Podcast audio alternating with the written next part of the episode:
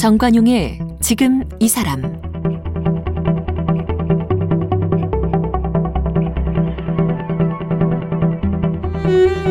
여러분 안녕하십니까 정관용입니다. 어제 이어 오늘도 경기문화재단 강헌 대표와의 만남 이어가겠는데요. 김민기 씨 작사 작곡의 아침 이슬 발표된 게 71년이니까 올해가 50년입니다. 그래서 강원 대표 등이 이제 주도해서 아침 이슬 50년 김민기 헌정 앨범이 지금 만들어지고 있고요. 또 아침 이슬 50년 김민기 헌정 전시회도 현재 예술의 전당에서 열리고 있다는 그런 얘기들 나눠봤습니다. 자, 어떤 어떤 가수들이 헌정 앨범에 참여했는지 이 얘기도 좀 마저 듣도록 하죠. 강원 대표, 그 아침 이슬 50년 김민기 헌정 앨범에 이제 가수들이 여러 참여한다. 네. 모두 몇 팀이 참여합니까? 아, 총 17팀. 17. 17팀 18곡이 됐습니다. 어, 본래는 이제 한 10명 정도 내외 한 장짜리 음반으로 만들려고 했는데요. 어제도 잠깐 말씀드렸습니다만 굉장히 많은 또 참여 예. 의향을 가진 분들이 나타났고 또 도저히 민, 김민기라는 사람의 어떤 음악을 한 10곡으로 줄일 수가 없어요. 그래서 갑자기 또 두 배로 일이 늘어나고 17팀인데 18곡이라면 마지막 곡은 합창? 네 그렇습니다. 그렇겠네요. 아침 이슬은 이제 우리가 17이 모두 함께. 예, 함께 어. 그렇습니다. 굉장히 감동적입니다. 그 젊은 친구들도 많이 참여했어요? 예, 아무래도 이제 좀 이른바 7080 세대들은 김민기라는 그 음악이 바로 이제 자기 세대의 음악이니까 다, 다들 알고 예. 들었죠. 어, 또 어쩌면 김민기라는 것 때문에 음악을 시작한 분들도 계시고요. 예. 그래서 정태춘 선배라든가 이런 분들은 사실은 김민기의 노래가 바로 자신의 음악적 출발점이다라고 말씀하시는 분이거든요. 이번에 정태춘 씨도 참여했어요. 네, 그렇습니다. 오. 예, 제가 뭐 참 까다로운 분인데 뭐 쓸데기 필요 없었습니다. 왜냐하면 제가 알고 있었기 때문에. 음. 어, 그렇지만 이제 지금 세대들은 아침 이슬은 알아도 김민기라는 이름은 잘 모르죠. 잘 모르는 경우가 많습니다. 그런데도 어, 예를 들어서 알리 같은 가수들이 알리. 예, 참여해서 진짜 상록수를 아주 멋지게 부르고 이거는 62분 기념식장에서도 이번에 이미 공개됐습니다. 네, 네. 그리고 이제 그 지금 아주 젊은이들의 핫한 그 아이돌 그룹이죠. 어, 그 NCT의 음. 테일 그리고 NCT라는 그룹의 테일. 네, 네 NCT. 저는 아예 잘 모르겠는데. 이- 아시면 큰일 나십니다. 예. 그리고 이제 레드벨벳의 wendy 같은 오. 예, 이런 이런 뭐 아이돌급 가수들 중에서도 이제 참여하고. 친구들도 참여했고요. 학전이 난 또 많은 가수 배우들이 있습니다. 배우들도 많고. 네, 특히 지하철 1호선이 배출한 그 가수들 그 배우들 중에 뭐 설경구라든지 설경구. 뭐 황정민, 조승우, 황정민. 뭐 김윤석, 뭐 나윤선, 뭐 어마어마한 예, 리스트들이 예. 이제 학전을 다 거쳐간 배우들인데요. 장현성, 뭐 안내상, 뭐 이런 음. 이런 연기파 배우들까지 그 중에서 이제 황정민 씨가 이제 뮤지컬 배우이기도 하니까 아, 노래로 참여했어요. 예, 노래로 참여. 황정민 씨는 뭐 불렀어요? 어, 권진원 씨와 듀엣으로 어. 그 공장의 불빛 중에 이 세상 어딘가에를 아. 아. 주 멋들이 부르고 아침 이슬도 이제 합창에 같이 참여하셨고요. 예. 아주 아름 훈훈한 장면이었습니다. 어, 그리고 또 역시 이제 세계적인 지금 진짜 world class의 뮤지션에 되어 있는 나윤선. 나윤선. 또, 아, 또 김민기 선생에 대한 존경을 담아서 음. 어, 참가했고 그리고 뭐 본래 어쩌면 한 동아리라고 할 수 있는 장 지금은 이제 한국 포크의 이제 여제가 되어 있는 장필순, 장필순. 예, 장필순, 한영애, 박학기 이런 분들은 본래 이제 이전부터 이 작업에 대해서 이분들은 예, 어찌 보면 이 식구니까. 예, 식구니까 당연히 참여했고요.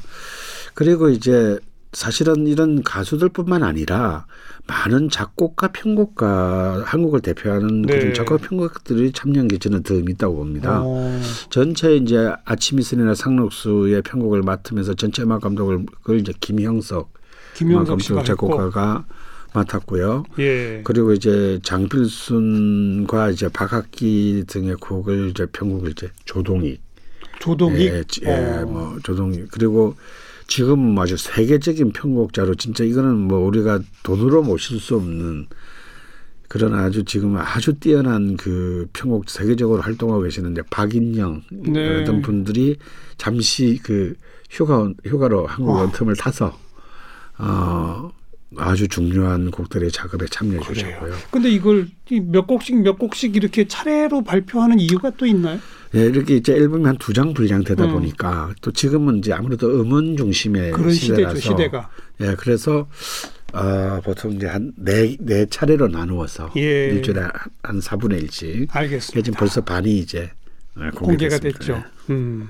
아까 그 알리가 상록수를 불렀다고요? 네. 그 시원한 목소리 한번 들어보고 싶어서 네. 같이 들어보죠. 네, 알리가 부른 상록수. 이 곡은 그 IMF 겪으면서 왜 국민 위기 극복송이 됐잖아요. 예, 그렇습니다. 그죠? 그리고 또 어, 고 노무현 대통령이 네, 이제 불렀- 때 불렀었어. 불렀어요. 선거운동 때 예. 하기도 하고. 또 촛불 집회에서도 또 이렇게 완전 국민 가요가 네, 됐어요. 공개됐는데요. 아침 이슬 못지 않아요. 네, 그렇습니다. 원래 이건 어디서 작곡된 거예요? 근데 사실은 이 노래는 이 노래는 참 민- 김민기의 노래는 모두 다 스토리가 있어요. 음. 얘기가 있는 숨은 이야기가 있는데 저는 77년경이 이제 군에서 제대하고 이제 더 이상 먹고 살기가 막막해서 그 부평 그 당시 이제 부평이 공단이었지 않습니까? 예. 거기 이제 선배의 봉제 공장에 정말 취직을 했어요. 네. 아, 그래서 거기서 이제 격리도 봐주고 이제 음. 그랬더니 또뭐 노동 운동을 하러 갔다고 또 소문이 났는데 그때 이제 그 당시에 그 노동자들을 새벽에 모아서 영어를 가르쳤다고 합니다. 영어. 왜냐하면 이게 이제 수출 그 어. 보세 공장이라 이 상품의 라벨을 이제 영어로 붙이는데 알겠어요, 그 알겠어요. 무슨 말인지 아죠? 그 당시에 일한 어린 여자 노동자들이 영어를 모르니까 그러니까 진짜 실무적으로 예. 필요한 교육을 한 예, 거네요. 예, 그걸 어. 한 건데 이제 이걸 이제 노동자 야학을 했다. 야학했다. 막, 뭐 이제 그래서 또 이제 또그 사장님이 큰 공경을 아이고. 예, 체결해서 결국 그만두게 되는데 음. 근데 그 당시에 이제 또 나이 드신 노동자들을 상당수가 이제 그 결혼식을 올릴 여유가 없어서 동거 상태로 그렇죠. 그냥, 그냥 이렇게 그냥 결혼 생활하는 어. 경우가 많았습니다. 그래서 그 노동자들이 이제 합동 결혼식을 어. 주선을 했고 그 노래의 축가로 만든 곡이 바로 이 상록수입니다. 합동 결혼식의 네, 축가. 축가. 결혼식 축가예요, 이 노래가. 그러니까 사실은 우리가 이 노래를 너무 그러니까 결혼식도 못 올리고 부부가 그냥 살고 있는데 네. 우리 나갈 길 멀고 험해도 아. 우리 이게 손잡고 깨치고 나가. 아. 끝내 우리 부자가 될 거야. 뭐이 예, 얘기네요. 네, 그렇습니다. 그래서 저는 이 노래의 그, 이 노래의 그 역사적인 탄생의 스토리에 맞는 좀 새로운 어떤 또 해석이 필요하다. 네. 그런 점에서는 이번에, 어, 음악 감독 김영석이 편곡하고 알리가 부른 이 버전이 좀 굉장히 마음에 듭니다. 음. 어, 너무 인간적인 버전. 네. 아, 너무 이제 막 뭐라 그럴까요? 이렇게 막 군, 압도적인 군중들의 버전이 아니라 음, 그러게요. 참, 어, 그 아주 가성 비슷하게 예. 초반부에 네. 아주 독특하게 들리네요. 상록수 이제는 완전히 국민 가요가 됐는데 첫 출발이 어 결- 결혼식도 못한 가난한 이 공장 노동자 네. 남녀 노동자의 네. 축하송이었다. 네. 네, 그다음 윤도현이 새벽길을 불렀어요. 네 그렇습니다. 우선 그이 새벽길은 어떻게 만들어진 노래인지 좀 이야기 듣고 또 들어보죠. 네, 사실 이제 이 노래는 청년 김민기 이제 그가 미대생인 시절에 미대 정문 옆에 조그마한 이제 그 당시에는 조그만 구두 수선방들이 이렇게 어. 있지 않았습니까? 근데 이제 새벽에 학교 올 때나 이제 늦게 귀가할 때 그 구두방에 나이 드신 그 어, 분이 너무 그 열심히 일하시는 모습이 인상적이어가지고 아 참 저렇게 하루 종일 똑같은 일을 열심히 일하는 분의 모습이야말로 진정으로 아름답다라는 음. 어떤 그런 뭉클한 마음으로 만든 노래인데요. 아, 이 노래는 이제 또 역시 김민기의 적자 중에 한 명이죠. 김민기의 90년대 뮤지컬 개똥이의 주인공으로 전격 발탁되면서 어, 지금은 이제 한국 락 음악을 대표하는 인물이 된 윤도현이 네. 이 노래를 정말 기가 막힌 블루스 곡으로 그 새롭게 탄생시켰어요. 어. 이 들어보시면 알겠죠. 그래서 제가 이 모든 앨범의 첫 번째 곡으로 이 곡을 그 수록하려고 합니다. 앨범의 첫 곡이에요. 예. 자, 윤도현의 새벽길 들어보죠. 네, 윤도현이 부른 새벽길. 자, 이렇게 해서 17팀의 18곡이 두 음. 장의 CD로 이제 언제 나오죠? 네, 6월 25일경 발매됩니다.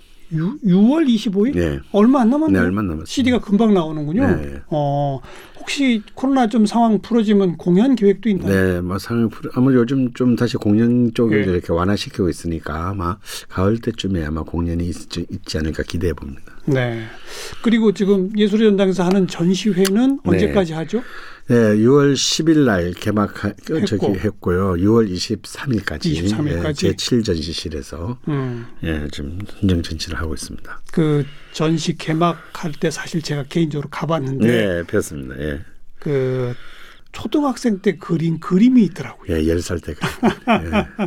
그런 건 정말 어디서도 구경 못 하는 예, 건데. 이번에 이제 학전의 자료실에서 저 찾아내가지고. 그러게요. 예. 음. 그러니까 이게 그나저나- 그때도 보면 좀 비범했던 것 같습니다. 그림 그래요. 쪽으로는요. 예. 그나저나 강원 대표는 김민기 선배를 언제부터 알게 됐어요? 아마 제가 음악 평론가를 이제 본격적으로 시작할 때니까 아마 94년, 95년 경이 아니었는데 음. 학전 아 93년이네요. 제가 아 92년인 것 같습니다. 제가 학전에서 거슬러 올라가네요. 예, 제가 학전에서 이제 제가 기획하고 연출한 공연을 한 적이 제가 92년이니까 오. 그때부터 아마 뵀던 2년이 쭉 있었죠. 네. 음. 그 김민기와 조용필 네. 두 거목을 만나게 해줬다면서요? 뭐 제가 뭐 만나게 해드렸다기보다는 이제 그런 장소 자리를 만든 거죠. 예. 예. 참 재밌는 게 이제 그때는 제가 이제 활발하게 음악 평론을 활동하고 음. 있을 때니까 그때 이제 또 하필은 97년도에 이제 조용필이 그 바람의 노래로 조용필 선배가 이제 화려하게 컴백을 했을 때입니다. 97년이에요. 예, 97년입니다. 그때 이제 우연히 사, 사석에서 제가 음. 그 우리 조용필 선생은 그 어떤 뮤지션을 가장 우리나라에서 가장 존경하시냐고. 그래서 저는 이제 당연히 락 쪽으로 음. 나올 줄 알았는데 들면 뭐 신중현 뭐 예, 뭐. 신중현, 뭐 김홍탁 뭐 이런 이름이 나올 줄 알았는데 전혀 예상을 깨고 자기는 가- 김민기를 가장 존경한다. 오. 저 깜짝 놀랐습니다. 술이 닦였습니다. 순- 순식간에. 그래서 아, 왜 그러시냐고 물었더니 자기는 나와는 가는 길이 다르지만 예. 어, 자신만의 길을 고수하는 사람은 존경받을 가치가 있다. 이런 음. 그 말씀을 하시더라고요. 네. 어, 그래서 깜짝 놀래가지고 네. 또 바로 그 다음 날인가 저 학전에 갈 일이 있어가지고 네, 네. 가서 또 가서 이제 예, 김민기 또 선배한테 예, 예, 물어봤어요. 김민기 선배라 또 소- 소주를 마시다가 또 모른 척하고 물어봤죠. 어. 그랬더니 어 조용필에 대해서는 어떻게 생각하십니까? 물어봤더니 내가 싫어한다고 할 줄 알았지. 다 그러더니 자기 너무 좋아한다는 거예요. 어, 어. 그래서 이건 또 이건 이건 이- 아, 같은 거의 같은 연배시거든요. 1년 차이지만 조용필 씨가 1년 위죠? 1년 위지만 학교는 들어간 거는 거의 같은 나이니까 어. 우리가 흔히 말하는 학번은 같은 그런데 둘은 한 번도 그 전에 만난 적이 없고. 한 번도 뵌 적도 같이 서울에서 고등학교를 다녔음에도 불구하고 음. 가- 같은 시기에 다녔음에도 불구하고 그때부터 한 번도 본 적이 없죠. 활동의 공간이 너무 달랐으니까요. 네, 네. 두 분이 한번더 보내서 그럼 한번 만나 보시겠습니까? 해서 이제 두 분한테 다 동의를 얻고 음. 어, 그렇게 해서 이제 어, 처음으로 저 아마 제 음악 평론가 인생 중에서 아마 가장 어, 제 인생에서는 가장 이렇게 가슴 벅찼던 어. 순간이 아닌가. 그 두 분 만나서 뭐 했어요? 만나서 술을 먹었죠. 처음에는 정말 소주병이 한 20개가 넘게 나가는 동안 거의 아마 말한걸다 합치면 한 페이지도 안 될 겁니다. 말도 없이? 예, 그래서 그 선문답만 이렇게 하시면서 그래서 이제 그 추운 겨울날 이제 바깥으로 이 차를 나왔 가려고 나왔는데 이 차는 준비가 안 됐던 거죠. 음. 그래서 그냥 바로 옆에 있던 동네에 허름한 어떤 카페에 갔는데 그때 거기서 이제 아주 역사적인 장면이 탄생합니다. 뭐요? 그래서 조그만 방에 이제 가서 이제 국산 양주를 한 병 시켜 놓고 한 잔씩 마셨는데 그 방 안에 정말 아주 낡은 노래방 기계가 하나 있었던 네, 거예요. 근데 갑자기 술을 드시다 말고 조영필 선배가 그래서 이렇게 노래방 앞으로 이렇게 비쩍비쩍 하시더니 쪼그리고 앉아서 번호를 누르는 겁니다. 어. 저한테 시킨 것도 아니고. 네. 아 그래서 술을 드시면 조영필 선생은 이제 노래하는 걸 좋아하시니까 예. 뭐 자기 노래 부르나 보다 생각을 했는데 그 아주 조악한 그 노래방 반주에 딱 노래를 부른 게 아침 이슬을. 김민기의. 예. 어. 그, 그 자, 자리에는 김민기 선생과 저만이 앉아 있고 예. 좀 모두가 술이 다 깨는 그런, 상황이었죠. 근데 너무 잘 부르셨어요. 점수 몇 점 나왔어요? 아니 뭐 이 점수를 넘어선 뭐 점수가 당연히 가왕이 불렀으니까 100점이겠죠. 근데 뭐 진짜 정말 저는 어 음. 진- 정말 정신이 나갔습니다. 그런 일도 있었군요. 예. 그리고 혹시 김민기 선배는 조용필 씨 노래를 답가로 했어요?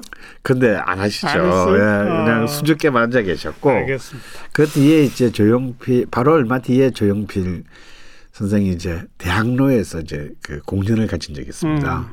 그때 이제 또 자신의 이제 그 터전으로 오셨기 때문에 김민기 선배께서 이제 꽃을 들고 직접 네. 그 방문하면서 이제 거기에 대해서 화답을 하셨죠. 두 분의 인연이 그 후로 간간히 이어지는군요. 그런 식으로. 네, 음.